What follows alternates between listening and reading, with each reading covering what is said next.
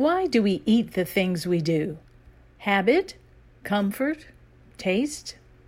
Don Osborne discusses eating millet in Africa and other commodities like sugar and soybeans.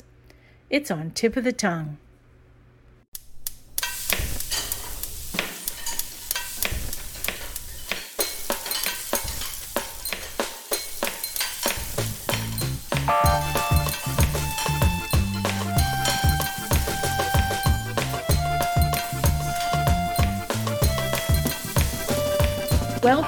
Tip of the Tongue, a podcast on the Nitty Grits Network, where we explore the intersection of food and drink and museums. This is Liz Williams. We're here today with Don Osborne. He's an independent scholar and consultant studying a diverse number of foods and geographic areas. In other words, he's living an interesting life in food and probably other things. Welcome, Don. Hi, Liz. Thank you very much for having me. Uh, it's a pleasure to be here. So, we got to know each other through a conversation about something that the Southern Food and Beverage Museum started or got a gift years ago.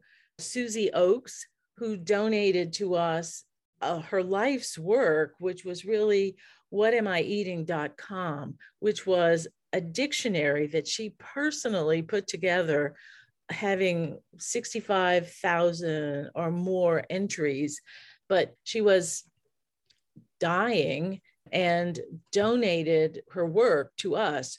And we renamed it Nitty Grits to make a distinction between what we did to it and how we changed it. And there was a legacy website of whatamiEating.com that still is being maintained. And I think that's how you found us. Yeah, that's that's right. I, I, was looking up something and I forget offhand what it was, and I came across your dictionary, and then I looked into the history of it. Which thank you for recapping that and clarifying it.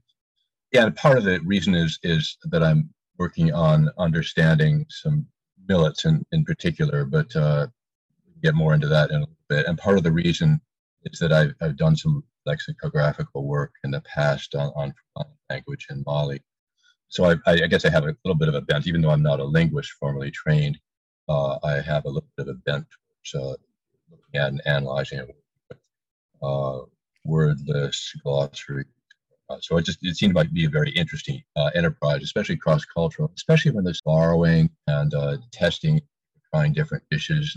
A lot of names flipping out there. It seems like a very useful sort of reference to happened to develop. So maybe it'll be a good opportunity to discuss that in detail on another occasion.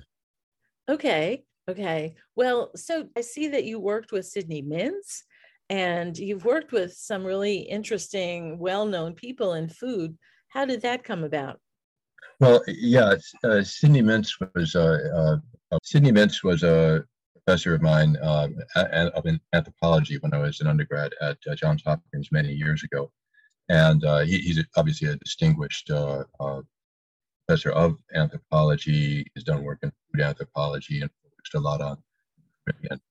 Uh, later on in his uh, uh, career, he was focusing on some commodities, notably soybeans, and was working with Tan Chee-Beng, a professor then at Chinese University of Hong Kong, and Christine Du Bois was uh, Johns Hopkins at one point, and um, they uh, had a panel on soybeans, and they had seen something I had written, uh, more or less casually, but some observations I had written regarding soybeans in West Africa, and uh, that's even a slightly long story. But but basically, what happened was I was invited to uh, write a paper and present on a panel, and the uh, panel was at a conference, uh, the Chi- Chinese Dietary uh, Association has periodically, they're like biannual, um, uh, every two years conferences that happen to be in Chengdu, which was uh, uh, the town of my then, the hometown of my then wife. So it was a nice opportunity to, to uh, present on a panel about soybeans in West Africa and reconnect uh, Professor Mintz. And um, I might just mention that the theme of that paper, since this is a, uh, a podcast, was the use of soybeans in two particular ways. One was for a locally made tofu or bean curd, uh, which all of a sudden, when I was in Niger, at the time all this happened, I was I was uh, on Peace Corps staff in Niger.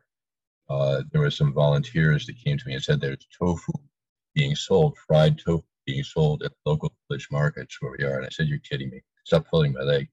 Said, no, for real. In Niger. In Niger. Right. In Niger, right, right, north of Nigeria.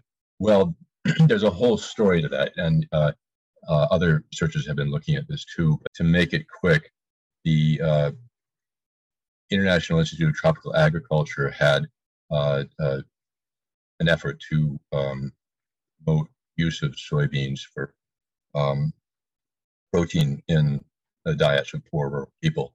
And somebody, uh, a scholar from uh, Japan, figured out how uh, they might just uh, adapt it to a, a, a, niche in the local cuisine that was occupied by a locally made uh, cultured cheese called wagashi. Uh, and it caught on. And woman to woman, apparently, it was passed on throughout Nigeria until it crossed the border to Niger. So it was very interesting. And, and right now, I think uh, I haven't followed it in recent years, but it's really uh, become uh, fairly common in many parts of West Africa, at least. Uh, it, it's a little bit different than the way tofu was made in Asia, but it's from soybeans. Basically it's the same sort of thing, and it's eaten a little bit differently to match the local cuisines. The other use of soybeans, interesting, was as a, a sometimes substitute for the seeds of the African locust bean tree. Parenthetically, I work forestry in West Africa. And the, those uh, seeds are typically fermented uh, into a very pungent, uh, really smelly spice called sumba or dawa dawa. Those, those are words that you might find in the nitty grits dictionary, I, I think. Uh-huh, uh-huh. But uh, they, um, that uh, spice is very common in West Africa, especially in the Sahel, um, throughout, and it's uh, it's well appreciated. But the uh, the good and the bad of it is the, the, the bad is that the tree seeds used for this are becoming a little rarer because uh, trees are dying and not being replanted that that much. But the soybeans uh, are a pretty good substitute and um, also can be more quickly and require less uh, uh firewood to heat them up to where you basically. So there's a lot of different angles to it. This is uh, really interesting stories. Yeah, that's the that's the fun of studying food. I think there's always all kinds of interchange and exchange of ideas and actual m- material products. So it's fun. Yeah. Yeah. So um yeah, so food actually to be honest it, it's been always on the horizon or incidental to what I've been working on or where I've been living and I've had the good fortune to be in a number of places. I spent quite a bit of time in West Africa, as, as uh, some of what I was saying implies, but also in uh, uh, China, particularly Sichuan, and uh, in East Africa a bit and Middle East. So um, that's you know, lots of stories from each and all of those places. One thing that we, we talk about, mentioned at the beginning about millets. I don't know if that's appropriate that I go no, right just now. jump around, no problem. The uh, part of the reason I was interested in millets at this point, but it kind of was a culmination or a realization that that, that all these different incidental uh, opportunities to try foods in diverse places, uh, and there's lots of other lots of other stories, was that I, I've been eating different millets in different places for like 40 years. And I was first introduced to millets in West Africa, particularly uh, pearl millet and um, and sorghum and then fonio. Uh, although sometimes sorghum is not considered a millet, fonio uh, is kind of a millet by its own name. Um, but uh, some interesting uh, local dishes made in various places, including one with uh, where the fonio in southern Togo, the fonio is toasted because you uh, toast it over. It, it, to dehull it, one way to do that is to to heat it up and the hulls sort of pop off, and it's easy to to uh, to uh, thresh and, and to um, not thresh, but, but basically to dehull. And uh, that toasted millet cooked with uh, uh, black-eyed peas uh, or cowpeas and uh, with palm oil sauce is a traditional dish in the Akposo area of southern Togo. So you, read, like I say, there's all kinds of little stories. Um, anyway, with the uh, that experience, I came back to the U.S. and I was in a market and I saw millet in the uh, bulk bin. This was back before the the plastic bulk which we see these days with bulk food swap. And I said, oh, that'd be nice to reconnect with millet, but it was an entirely different kind of millet, mm. millet, right? which has okay, different taste, different look. Uh, that that was a bit of a learning process. When I uh, married and and uh, spent a good amount of time with Chinese cuisine, uh, I was introduced to uh, the foxtail millet uh, in cheese and whatnot. And of course, there are um, glutinous that uh, i.e. sticky, not not gluten. It's in the grain, but uh, sticky uh, versions of those uh, millets also used in China. And then in East Africa, I came across something called uh, shera in Uganda, which is made from um, finger millet. It's a non-alcoholic, although they do have alcoholic versions, alcoholic versions also. But the bushera I tried was a, malted non-alcoholic uh, beverage made with uh, finger millet and sorghum grains, and it's quite good. I mean, it's an adult taste with, with, with the sweetness, a natural. Sweet. Did it did it have any kind of fizz to it at all? Even just a minimal fizz? Slight amount of sourness, but no, it didn't have a fizz to it, as you would expect. Well, uh, here uh, on the topic of fizz, I might go back to uh, West Africa and say that there's a, a long traditions of of brewing pearl millet into a, a, low alcohol beer that does have its fizz. And actually, that is usually consumed while it's still fermenting in the, in the cup. Bring the calabash is traditional. Uh, uh, so, uh, although I don't drink uh, now, I, I, was back in those days had a chance to sample that. Uh, so, um, yeah, there's, there's just uh, so in various different ways had, had encountered a lot of different millets, and then at one point about seven years ago, I, I uh, strolled into a, a South Asian market and is well stocked and it had millets that I had encountered before but hadn't seen anywhere else in the US. Mm-hmm. So a light started to go off and I started to get all of this uh, and uh, it, it's basically taken off from there. Then what happened in 2018, India began proposing an international year of millets, which I, and I tracked that process, which ultimately led to the uh, year 2023, that's next year, being uh, declared uh, International Year of Millet. I, I yeah, and talking with some friends about and who who has who has named it the uh, International Year of Millet. Uh, that's coming out of, I guess, the the uh, proposal by India, uh, which has been co-signed by I don't know 50 or 70 countries, as typically the uh, UN General, General Assembly resolutions gather a lot of signers, but I believe that came out of the uh, uh, of India, but also it's part of the UN. The UN, yes, it's, a... it's the, the, UN has international years. So, for instance, 2013 was International Year of Quinoa, and that had a huge effect on uh, the market for quinoa uh, globally. Mm-hmm. So that's that's a, certainly a possibility here in this case with millets. Although in the case of millets, we're not talking about one grain, we're talking about roughly about a dozen cultivated grains, and then a bunch of others that are very local and, and very. So, what are you studying now? Uh, well, I'm actually putting a lot of effort into this because uh, I mean there's say this. Always, you mean the year of the of millets? The year of the millets. This okay. is because we're trying to gear up. Some, we're using the banner uh, North American Millets Alliance.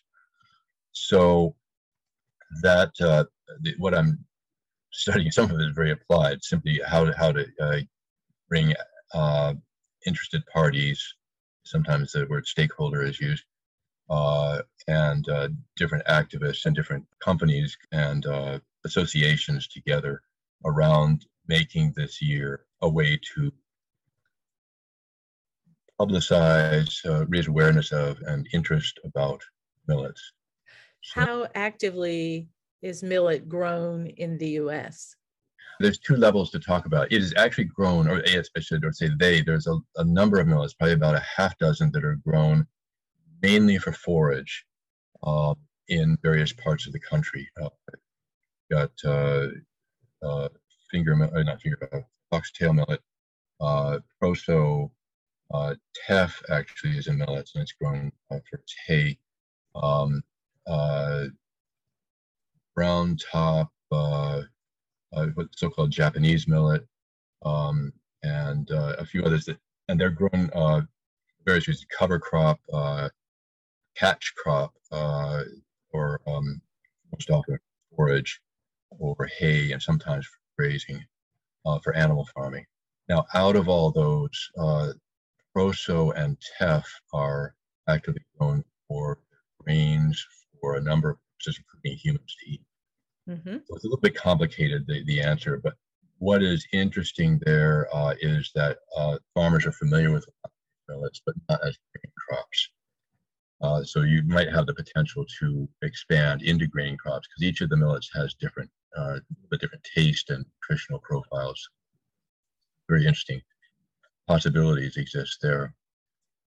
Uh, and then, so yeah, so millets, the history of millets in the U.S. Uh, or in North America generally uh, I might just mention that that uh, before the arrival of Europeans, the uh, Native Americans in much of the continent uh, apparently grew, definitely ate uh, cousins of proso and foxtail millet, Setaria and panicum species. This is you, have to remember that historically uh, corn, maize, was a major boon to the cultures of the region before the Europeans came but it took a while to be developed, you know, in the ancient times, and then and then to uh, be promulgated throughout the region. So there's evidence uh, of, of being grown, but that those are not actively cultivated at all, my awareness now. Uh, but well, it basically came with the European settlers and, and foxtail millet big. And I think foxtail millet around the turn of the 20th century was so big that that was considered common millet and sometimes the word common millet is, is used to describe proso millet now. So it's one of the examples of how language shifts and so on regarding uh, foods. But um, and so is part is part of the goal to make millet as ubiquitous now as quinoa. Yeah, I, that's that's a simple way of putting it. But yes, uh, to, to, to at least make those uh, more um, available or make them more a part of people's food imagination and possibilities. A, a number of, uh, basically only two millets are grown for uh, human consumption here, but quite a number are imported. I mentioned going into a, South Asian or Indian market. Um, so there's quite a lot coming. India, there's also uh, millets coming from uh, uh, China and also from West Africa, for example. Fonio is considered, I mentioned that earlier, a millet, and there's there's a few operations, notably uh, Chef Pierre Thiam's uh, Yoga uh, mm-hmm. which are importing uh, Fonio. So um, the the imports of Fonio uh, are significant. So here's what the basic line for thinking is: that, that, that uh, millets are going to be grown increasingly in this region in North America and the U.S. and our neighbors for various purposes. And part of the reason for that is is they're adapted to drying conditions that farmers are encountering mm-hmm. throughout through uh, almost everywhere. And um, at the same time, people will be consuming more millets as food sources. So uh, something specialized like, uh, uh, well, pearl millet is a major grain internationally, but it's not grown here, but it's imported. So that might be an example mm-hmm. Uh, of um, uh, how the imports will, will create the variety. So we've got these dual uh, paths happening. And it's basically a question of trying to get people aware of what's happening and then to think about how to how to popularize them because you've got uh, uh, it's one thing to say something's healthy and good for the environment, but if it doesn't taste good, you don't know how to. It's not going anywhere, and this is a big problem. So farmers are farming proso, for instance, in the Great Plains, and there's efforts by uh, just to promote that. Those... So, if you were going to cook fonio or any other millet to try to help popularize it, what would you say about the way it tastes and how would you cook it in order to make it appealing to the American market? Yeah, I think um, the basic cooking of the grains is fairly simple. It's like rice or uh, quinoa, you know, you put it in a cooker. The uh, thing with grains, of course, is that they are the holders of taste of other things. Mm-hmm. They're, they're the bulk of the diet and they have their own taste and texture. Uh, but largely, uh, it's the other stuff that makes it uh, makes it interesting. So I think uh, part of it is is just uh, maybe trying to work with um, people who can, I know, chefs and others who can put it into a, a context of how this can fit in either a familiar food or something else. I mean, you can, you can use them in baked goods, for instance. They can be substitutes for uh, other and baked goods. Uh, so you could actually talk about them cooked for meals, or you could have them baked for uh, various goodies that you'd eat at various times. Uh, so there's actually a lot of uh, different angles on that that that uh, uh, trying to think about more systematically, and then who would be able to promote those. But yeah, a lot of it boils down to stories uh, too. I mean, getting the taste and the examples of ways to eat millets are one thing, but also stories that make them interesting in terms of of how they're used in different cultures, how they uh, fit in uh, healthy diets, and so on. So you can basically. So, so I, one of the things that I think is a problem with millet or quinoa or amaranth or any of those kinds of teeny grains, these tiny grains, is that it really is something that you have to get used to if what you are used to is something like rice, which is a much bigger grain. And I think that I found that it makes it a little bit easier if you mix it with a different grain so that people get used to this tiny grain before you just give it to them without any introduction and uh, using it as a, a, stuffing, say stuffing a vegetable with it. And then you can add uh, seasonings like onions and celery and other things chopped into it so that people get a different kind of mouthfeel. I think that that happens to be one of the, the problems with introducing something new is that if it doesn't have an, an easy analog to something that people are already eating, it's hard to get them to change the way the food presents to them. And even if the taste is fine, it's not about taste. It's just this is different. Do I eat this with a spoon instead of a fork because it goes through the it goes through the tines of a fork, you know, that kind of thing. And we're yeah. not prepared for how to deal with that. Yeah, thank you for that. Yeah, one of my colleagues in, in North American Millets Alliance, uh, Joni uh, Kindwall-Moore, mentioned uh, mixing millets with rice, exactly as you're as you're suggesting. I actually tried that at home here. It, yeah, that that's one way. Another way maybe to and and certainly promoted. Another uh, way is to frame it differently. So, for instance, something small like foxtail millet. Uh, I just did that, and uh, uh, thinking of it as as couscous, it presents pretty much the same size and so on. So basically, you think about this as a millet couscous. Uh, in fact, you know, you've got these kind of uh, uh, ways of eating uh, foods that might involve something small. There are many ways of eating greens that are small, and, and some of those might include incorporating into oatmeal, for instance, breakfast cereal, porridges. So you've got a, a number, of, or soups. So you have a number of options. But you're, you're right. The the, the, uh, the size issue is a little bit funny because they're so small, um, but uh, they're they're very very healthy in terms of, of fiber, uh, minerals and vitamins, and have the advantages of of not uh, having uh, gluten or, and also having low glycemic index. So one of the things that I think has been under underused as a um, as a way to introduce small grains of all sorts is to mix it with grits because grits produce enough glutinous material to, to sit together so that you can pick it up with a fork. But grits, of course, have all sorts of associations with the, the South that are negative, where people think, oh, that's a grit eater, you know, that kind of thing, where it's not something that's elegant, it's just ordinary food. It's not something that people necessarily want to eat. But if you mix something like millet with grits, then you can still eat it with a fork and put gravy on it. And so you can integrate it into food that you already know in, in a way that is not necessarily to say, put this in your soup and then you have this little stuff sitting in your soup. And what do you do with that? You know this is it makes it i think pretty easy. That's yeah. That's that's, that's interesting. Yeah i was just uh since you're talking about grits i actually I, I your reader uh, the listeners can't see this but it's i've got a millet uh, broken mi- millet yeah. broken millet grits basically and the reason i got that is that's how you would uh, break it up to steam it as couscous or um also to um make a, a, certain kinds of porridge with it. But yeah, that that, that those could be uh, mixed. Again, this is the millet, which is too big as it is and needs to be broken down to do something else. goes against it.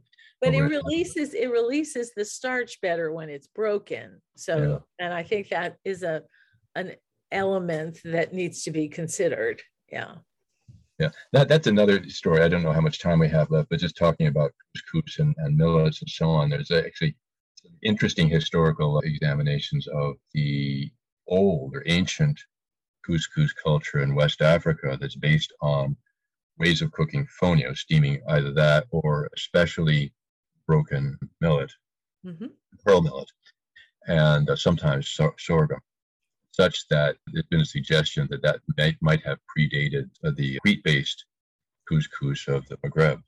Mm-hmm. So um, that that's apparently a little bit controversial, but the two have been have have, have are both go back uh, a long way. Uh, but uh, yeah, so there's different um, uh, interesting stories there. Actually, when I was in West Africa, part of what I'm, I'm thinking about in terms of ways to eat it also, if you get into local cuisines, there's just a lot of ways of using pearl millet that I encountered, especially in Mali and in, in Niger. Uh, just uh, that are not on the radar of, of Western um, cooks and what have you. So it's it's uh, various ways of uh, making this the so-called stiff porridge or the or the, the uh, lump of, of uh, cooked grain flour that you can then tear off a piece and dump sauce, typically like okra or, or a baobab leaf sauce. Um, but those um, sometimes can be served uh, ladled out in kind of a composite form with the shea butter oil, which is heated. So you, you, in other words, you can take the same stuff and present it in different ways, and it becomes almost a different dish, a even though it's fundamentally absolutely. Well, Don, I want to thank you so much and look forward to the year of millet next year. Yeah, th- thank you, uh, Liz. It's been a pleasure to, to ramble on about these different topics and, and look forward to uh, talking more about this in other contexts. It's been a pleasure. Thanks for listening to Tip of the Tongue, part of the Nitty Grits network of the Southern Food and Beverage Museum in New Orleans. Learn more and subscribe to this and other podcasts at southernfood.org or wherever you listen to podcasts. Find us on Facebook on Nitty Grits Podcasts. I'm Liz Williams. Thanks for listening.